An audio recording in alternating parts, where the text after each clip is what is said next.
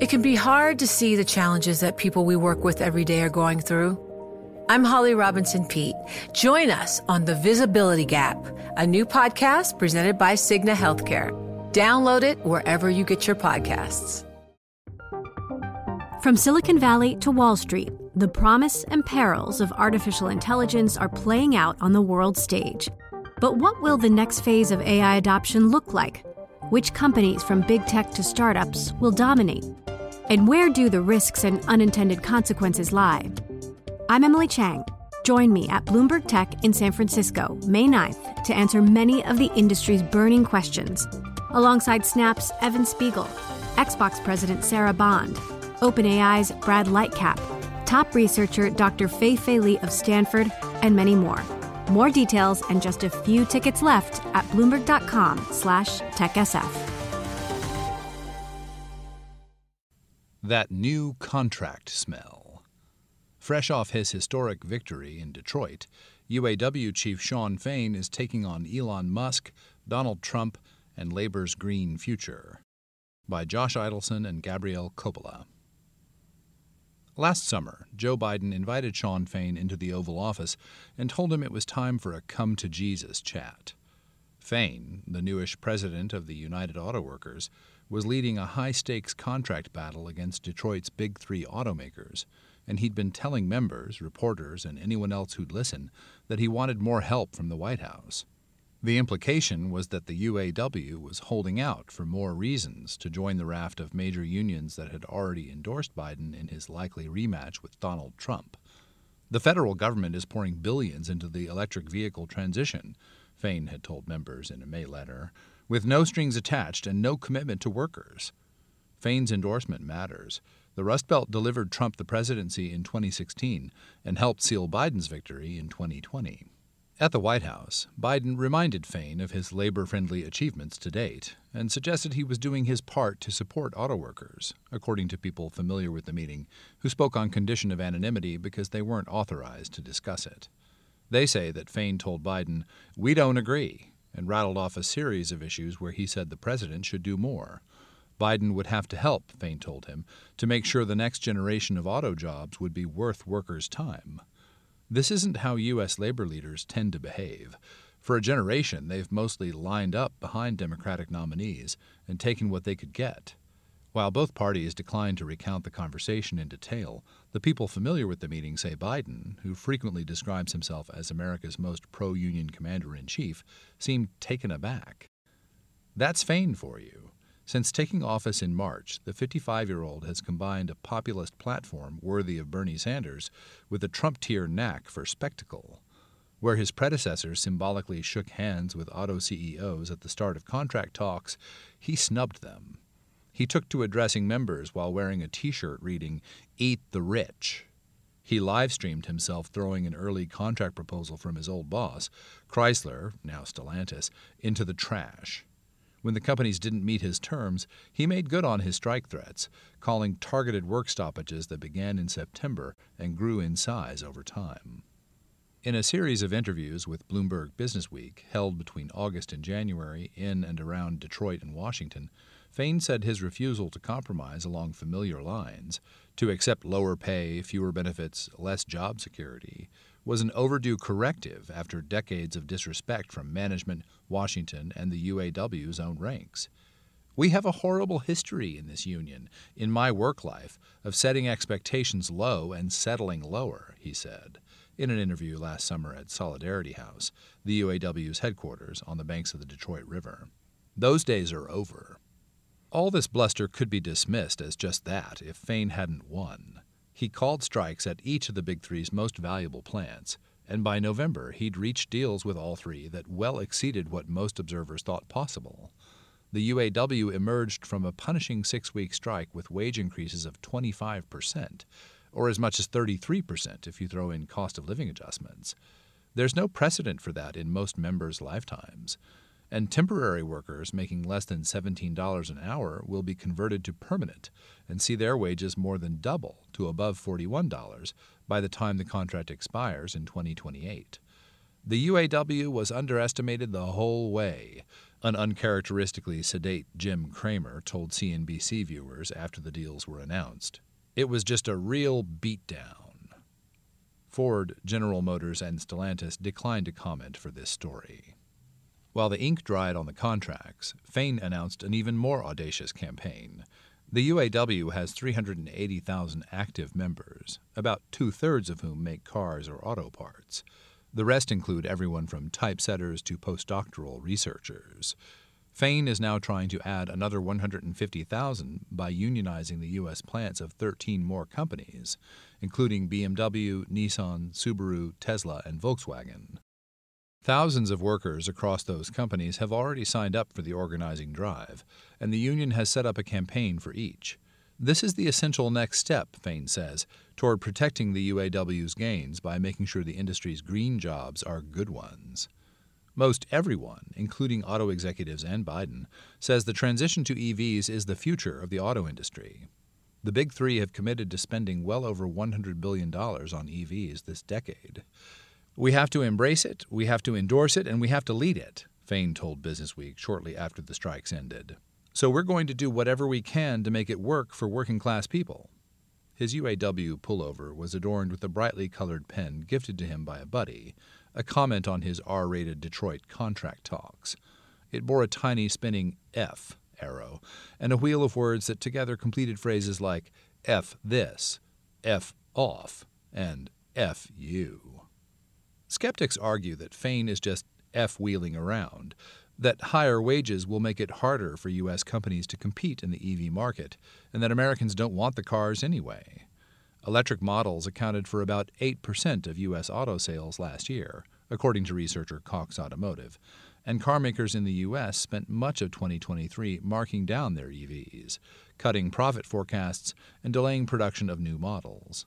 While U.S. sales growth in EVs continues to outstrip that of the overall car market, Trump has made electrics a familiar bogeyman in his campaign for Rust Belt votes, and many workers believe him when he says the better way to protect their jobs is to keep betting on gas.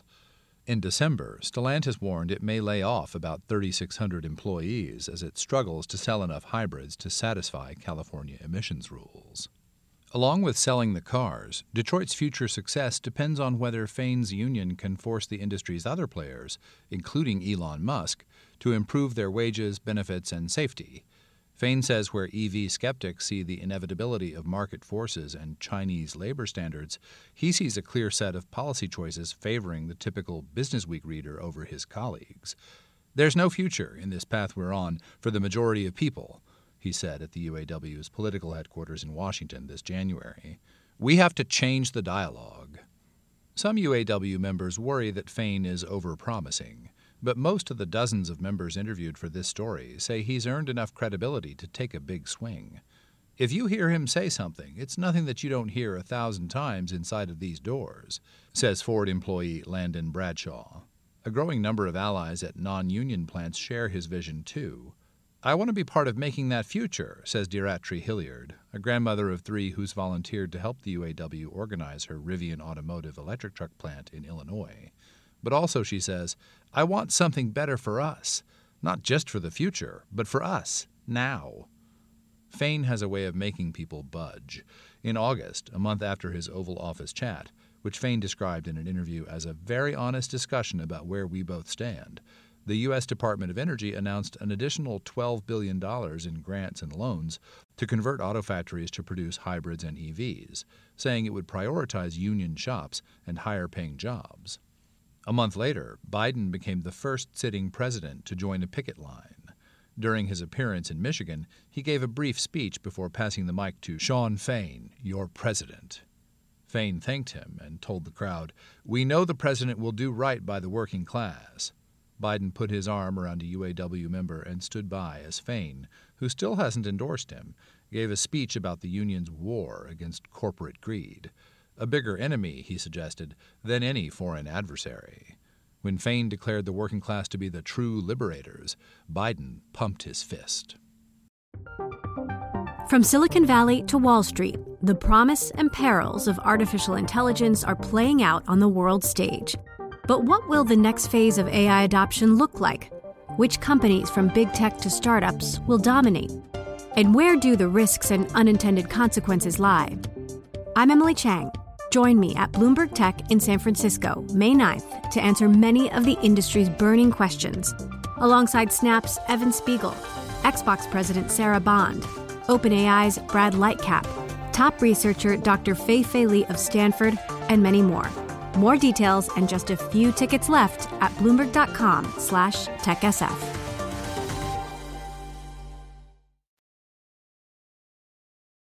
Big Three jobs were once good enough to lure Fain's grandparents from Tennessee and Kentucky to Indiana. Three went to General Motors, including his father's mother, whose parents had handed her off to an orphanage during the Great Depression. Another went to Chrysler in 1937, the same year the union was formally recognized. UAW jobs were the gold standard, says Fain, who in 1994 got his own job at the Indiana plant. He worked there until the UAW hired him in 2012, by which point, he says, the union's clout and courage had collapsed. After peaking at about 1.5 million in the 1970s, UAW membership fell by more than two-thirds over the following 4 decades, as auto work moved abroad and to new U.S. plants the union failed to organize. In 2007, after Chrysler's private equity buyout, the UAW agreed to concessions, including a lower pay scale for subsequent hires. Fain, then a local elected UAW committeeman, wrote a letter telling union leadership that by agreeing to this deal, you might as well get a gun and shoot yourself in the head. Once he joined UAW staff, he says, union brass chided him for failing to see the company as family. In 2017, the Department of Justice announced a probe into UAW corruption and bribery by Fiat Chrysler Automobiles executives. The investigation led to convictions of 15 union and company officials, including 2 former UAW presidents, and a 2020 settlement that eventually led, early in 2023, to the UAW's first direct election of its president by the full membership. Fain says he prayed a lot before deciding to run for the top spot, expecting that if he lost, he'd lose his UAW job, too. During a Zoom debate with Ray Curry, the UAW's then president, Fain declared himself mad as hell about the union's recent track record, which he blamed on leaders with low expectations who view the companies as our partners rather than our adversaries. Curry declined to comment for this story. Fain won a runoff by about 500 votes, but he quickly started acting like a man with a mandate. He sidelined some old-timers and filled key roles with outsiders, including a former Sanders organizer and a former reporter who'd been a fierce critic of past UAW leaders. Together, they started prepping for a fight. "Are you ready to rumble?" Fain asked at an August rally where he also quoted the Old Testament and Malcolm X. The crowd clapped and cheered. He arrived at the bargaining table with lofty demands, pensions, 4-day work week, and announced that absent a deal, the Big Three could expect a strike the moment their contracts expired. Rather than bargaining with one company at a time, setting a ceiling on what the other two might offer, he negotiated with all three at once, leading them to copy one another's concessions to keep up. Far from keeping the talks private and cordial, he live-streamed detailed, often blistering updates. "They look at me and they see some redneck from Indiana," he said during one stream. "They look at you and they see somebody they would never have over for dinner or let ride on their yacht." At midnight on September 15th, Fain launched a strike at one plant from each company. Then he expanded the stoppage week by week, doling out punishment to whichever companies he felt were behaving poorly at the bargaining table. Workers watched his live streams on their phones at their factories, waiting to learn if they'd be the next to walk out.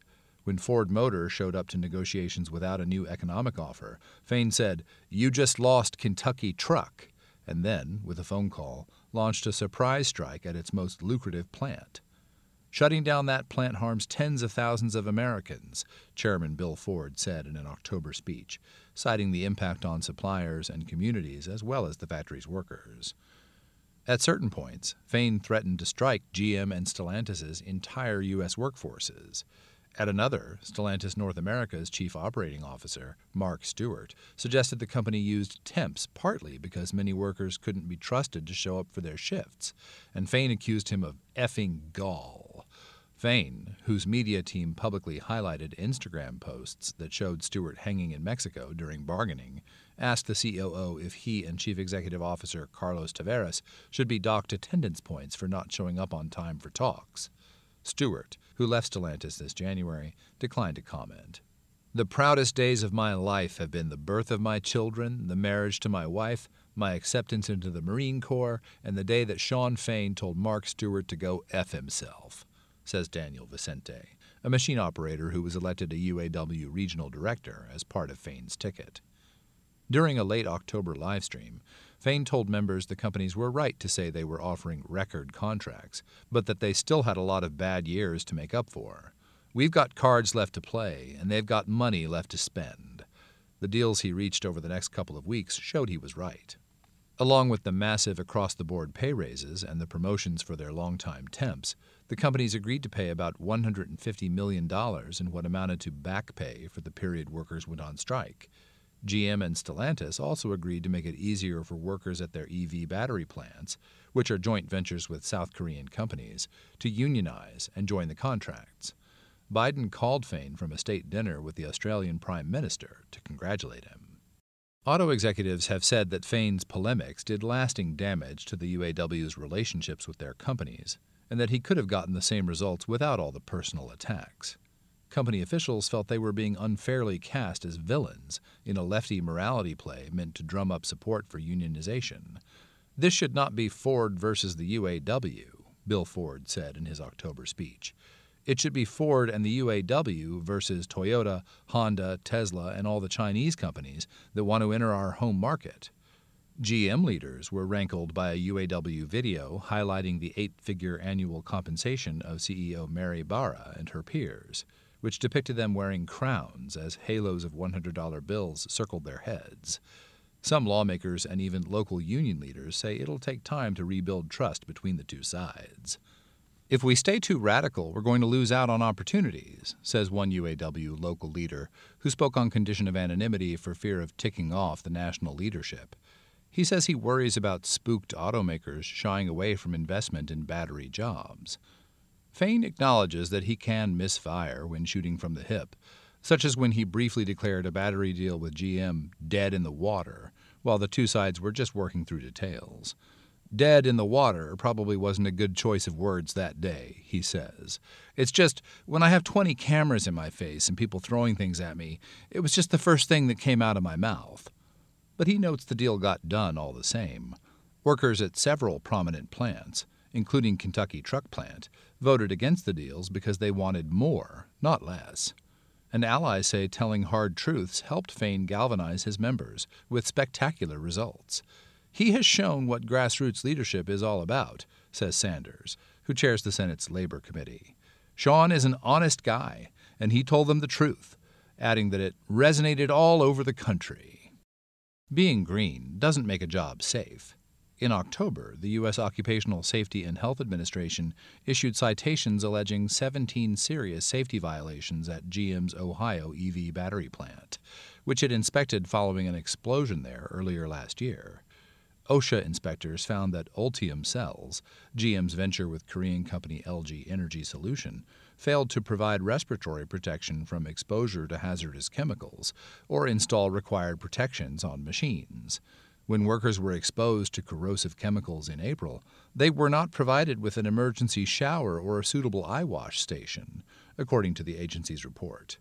When hazardous substances were released in the workplace in May, the company failed to execute an emergency response. In September, an employee was threatened with punishment for reporting an injury, and employees failed to report workplace incidents for fear of retaliation, OSHA inspectors said. I figured they'd have their crap together, says Ethan Sergenovich, who took a job as an HVAC technician at the Ultium plant in 2022, lured in part by GM's reputation. Boy, was I wrong. One day, when he arrived for his shift and the work area was full of smoke from a fire, no one from management mentioned it. Ultium workers, who voted to unionize in 2022, say they've benefited from bargaining collectively and joining the UAW's new master contract with GM. Along with the big raise, Some Ultium plant workers were originally making $15.50 an hour, less than they'd earn at a nearby TJX Home Goods warehouse or the local Pepsi distributor. The plant now has union-selected safety reps.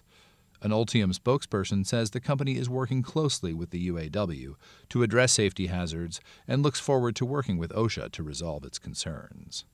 Fain says the plant shows the importance of marrying better working conditions to EV production. If a worker is not going to leave their house to work at McDonald's for $15 an hour and make burgers and fries, he says, why the hell are they going to go in some battery factory and be exposed to chemicals that make them vomit and pass out? Republicans are feeding anxiety about the green energy transition and turning it to their advantage. In the fall, the day after Biden walked the picket line in Michigan, Trump gave a speech at a non-union auto parts plant several dozen miles away, where he told the crowd of several hundred that the move toward electrics would mean the end of union jobs. The ex-president said he supported the UAW members' struggle, but with EVs, it doesn't make a damn bit of difference, because in 2 to 3 years you will not have one job in this state. He urged any UAW members there to talk him up to their president. Shawn, endorse Trump, and you can take a nice 2-month vacation, come back, and you guys are going to be better off than you ever were. Stellantis employee Doug King wore his UAW T-shirt to the rally. I only felt secure when Trump was in office, says King, who believes he'll do more than Biden to preserve U.S. auto jobs. After the rally, King met Trump and says the former president asked him 2 questions. What did he think of EVs, and what would it take to get Fain's endorsement? King told Trump Fain's nod was unlikely, but you've got a lot of support in the plant. He's probably right on both counts. While Fain has told members that a Trump restoration would hurt their interests, he recognizes the appeal of Trump's argument. Our workers' experience right now with this EV transition is not a good thing, he told Businessweek in August. So when somebody else comes along and says, get ready to watch your jobs disappear, that is going to resonate. Fain himself voted for third-party candidate Ross Perot in 1992's presidential election in support of Perot's vociferous opposition to the North American Free Trade Agreement, which the billionaire warned would create a giant sucking sound as it hoovered up U.S. jobs. In recent years, the Big Three and the UAW have each said EVs might involve far fewer labor hours than their gas-powered siblings because they involve fewer parts and more straightforward mechanics. But following Tesla's lead, automakers have been bringing electric jobs in-house.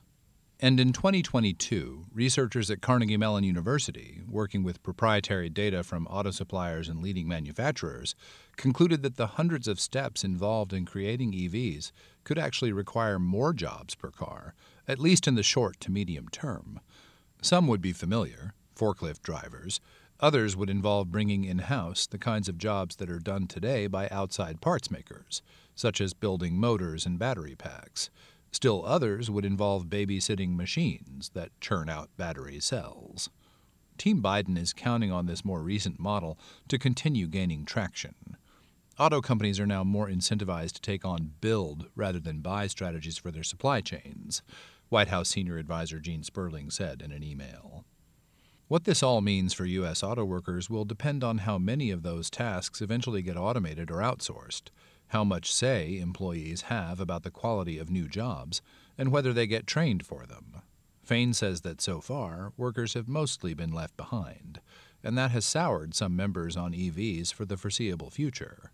Jim Howell, a 34-year UAW member working for Ford in Kentucky, says he's convinced that EVs mean fewer jobs and that Biden's pro-union message rings hollow as long as he keeps pushing electrics.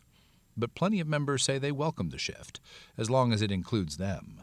I grew up with VHS tapes. We went into Laserdisc and the DVD, says Michigan GM employee Vince Gusty.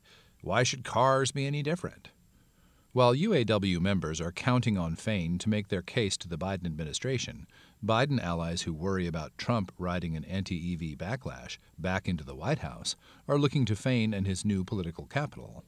He needs to spend it helping with this, says Kate Gordon, a former senior advisor to Secretary of Energy Jennifer Granholm.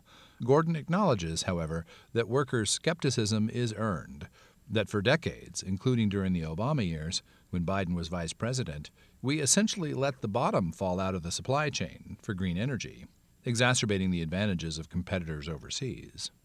As president, Biden has tried to do things differently. He's signed into law hundreds of billions of dollars in tax breaks, grants, and loans for green energy initiatives, with various safeguards meant to ensure the resulting jobs don't suck. Besides the incentives attached to the Energy Department's August funding, the department has said agreements with unions could improve projects' chances of getting government cash. And when the Ohio Ultium plant was seeking approval for a loan in 2022, Granholm twice called Barra to confirm employees there would have a fair chance to organize, according to the Biden administration. The union won, and the plant got its loan. Still, several tougher legislative proposals died in the U.S. Senate, including a tax credit for people who buy union-made cars and a ban on federal subsidies for companies that campaign against union organizing. Labor advocates have been calling for Biden to use the bully pulpit to support union drives and withhold federal funds from companies that persist in union-busting tactics. Sperling said in the email that Biden has shown he is intent on doing everything that was legal and appropriate to encourage money from his Inflation Reduction Act to support not just American jobs, but good union jobs. To clinch worker support for the green energy transition, someone will have to prove to them it's really worth their while, says Jennifer Harris, who served on Biden's National Economic Council. After the big three wins, she says, we might have fighting odds. Harris says she hopes Fain will now help the automakers secure whatever government help they need to compete with EVs from China. That's going to require some give and take, she says, and creativity. I'm Alex Rodriguez. And I'm Jason Kelly. From Bloomberg, this is The Deal. Each week, you'll hear us in conversation with business icons. This show will explore deal-making across sports, media, and entertainment. That is a harsh lesson in business. Sports is not as simple as bringing a bunch of big names together. I didn't want to do another stomp you out speech. It opened up so many more doors. The show is called The Deal. Listen to The Deal wherever you get your podcast. And watch on Bloomberg Originals, Bloomberg Television, or BTV+. Those calculations might get far more academic if Trump retakes the White House. Whoever's president is not going to deter our efforts, Fain said during the January interview in Washington. He acknowledged, though, that Trump is a master at telling people what they want to hear, and said the former president's re-election would be a disaster because he's anti-labor. For now, many traditional car makers are still struggling to break even on their billions in EV development and scouring for savings as they ramp up manufacturing. On the other hand, GM announced a record $10 billion stock buyback weeks after reaching its deal with the UAW, confirming that Detroit's cupboards aren't exactly bare. In speeches, interviews, and congressional testimony, Fain has underscored his jaundiced view of the company's claims about their limitations. He is, however, more than happy to set a floor by organizing their competitors. In December, at a Holiday Inn in eastern Kentucky, Fain showed his grandpa's 8-decade-old Chrysler pay stub to members of the fledgling organizing committee at the nearby Toyota plant. He praised the assembled crew for their progress toward unionizing the plant, where the UAW has suffered several defeats. He also tried to prepare them for the company's likely pushback, including by volunteering how much money he makes, about $200,000, as confirmed by federal filings, and noting that unlike the auto execs, his pay is decided by a union vote. I don't believe in the word can't, Fain told the assembled employees. Can't is an excuse. He took a series of handshakes and selfies with the group, some of whom wore their own Eat the Rich shirts. The vibe is different now, says 29-year employee Jeff Allen, a veteran of the union's past failed efforts. Last fall's wins proved, he says, that this is what's possible if you stay together. Like Fain's Detroit strike, this organizing push defies recent UAW tradition. Rather than training resources on a couple of relatively promising targets, he's going after the whole industry at once, announcing his ambitions to the world and banking on recent momentum to notch some quick wins, as the Starbucks union did in 2022. While there have been disagreements within the UAW about which companies represent the lowest hanging fruit, ultimately employees will decide. The union's new website lets workers at any of the 13 companies' non-union plants sign cards online. Once organizers reach 30% support at a particular workplace, workers on the union committee there will publicly announce themselves. At 50%, they'll do a big rally featuring Fain. At 70%, if the company won't voluntarily agree to recognize their union, they'll try to win a government-run election. Judging by the company's actions, they don't see it as an idle threat. Within a few weeks of the Detroit deals, Honda, Nissan, and Toyota each announced raises for their non-union staff. Tesla did the same in January, calling it a market adjustment. The UAW says it hit the 30% mark in December at a Volkswagen factory in Tennessee and in January at a Mercedes plant in Alabama. Fain's approach could flop, of course, and cost the UAW its new clout.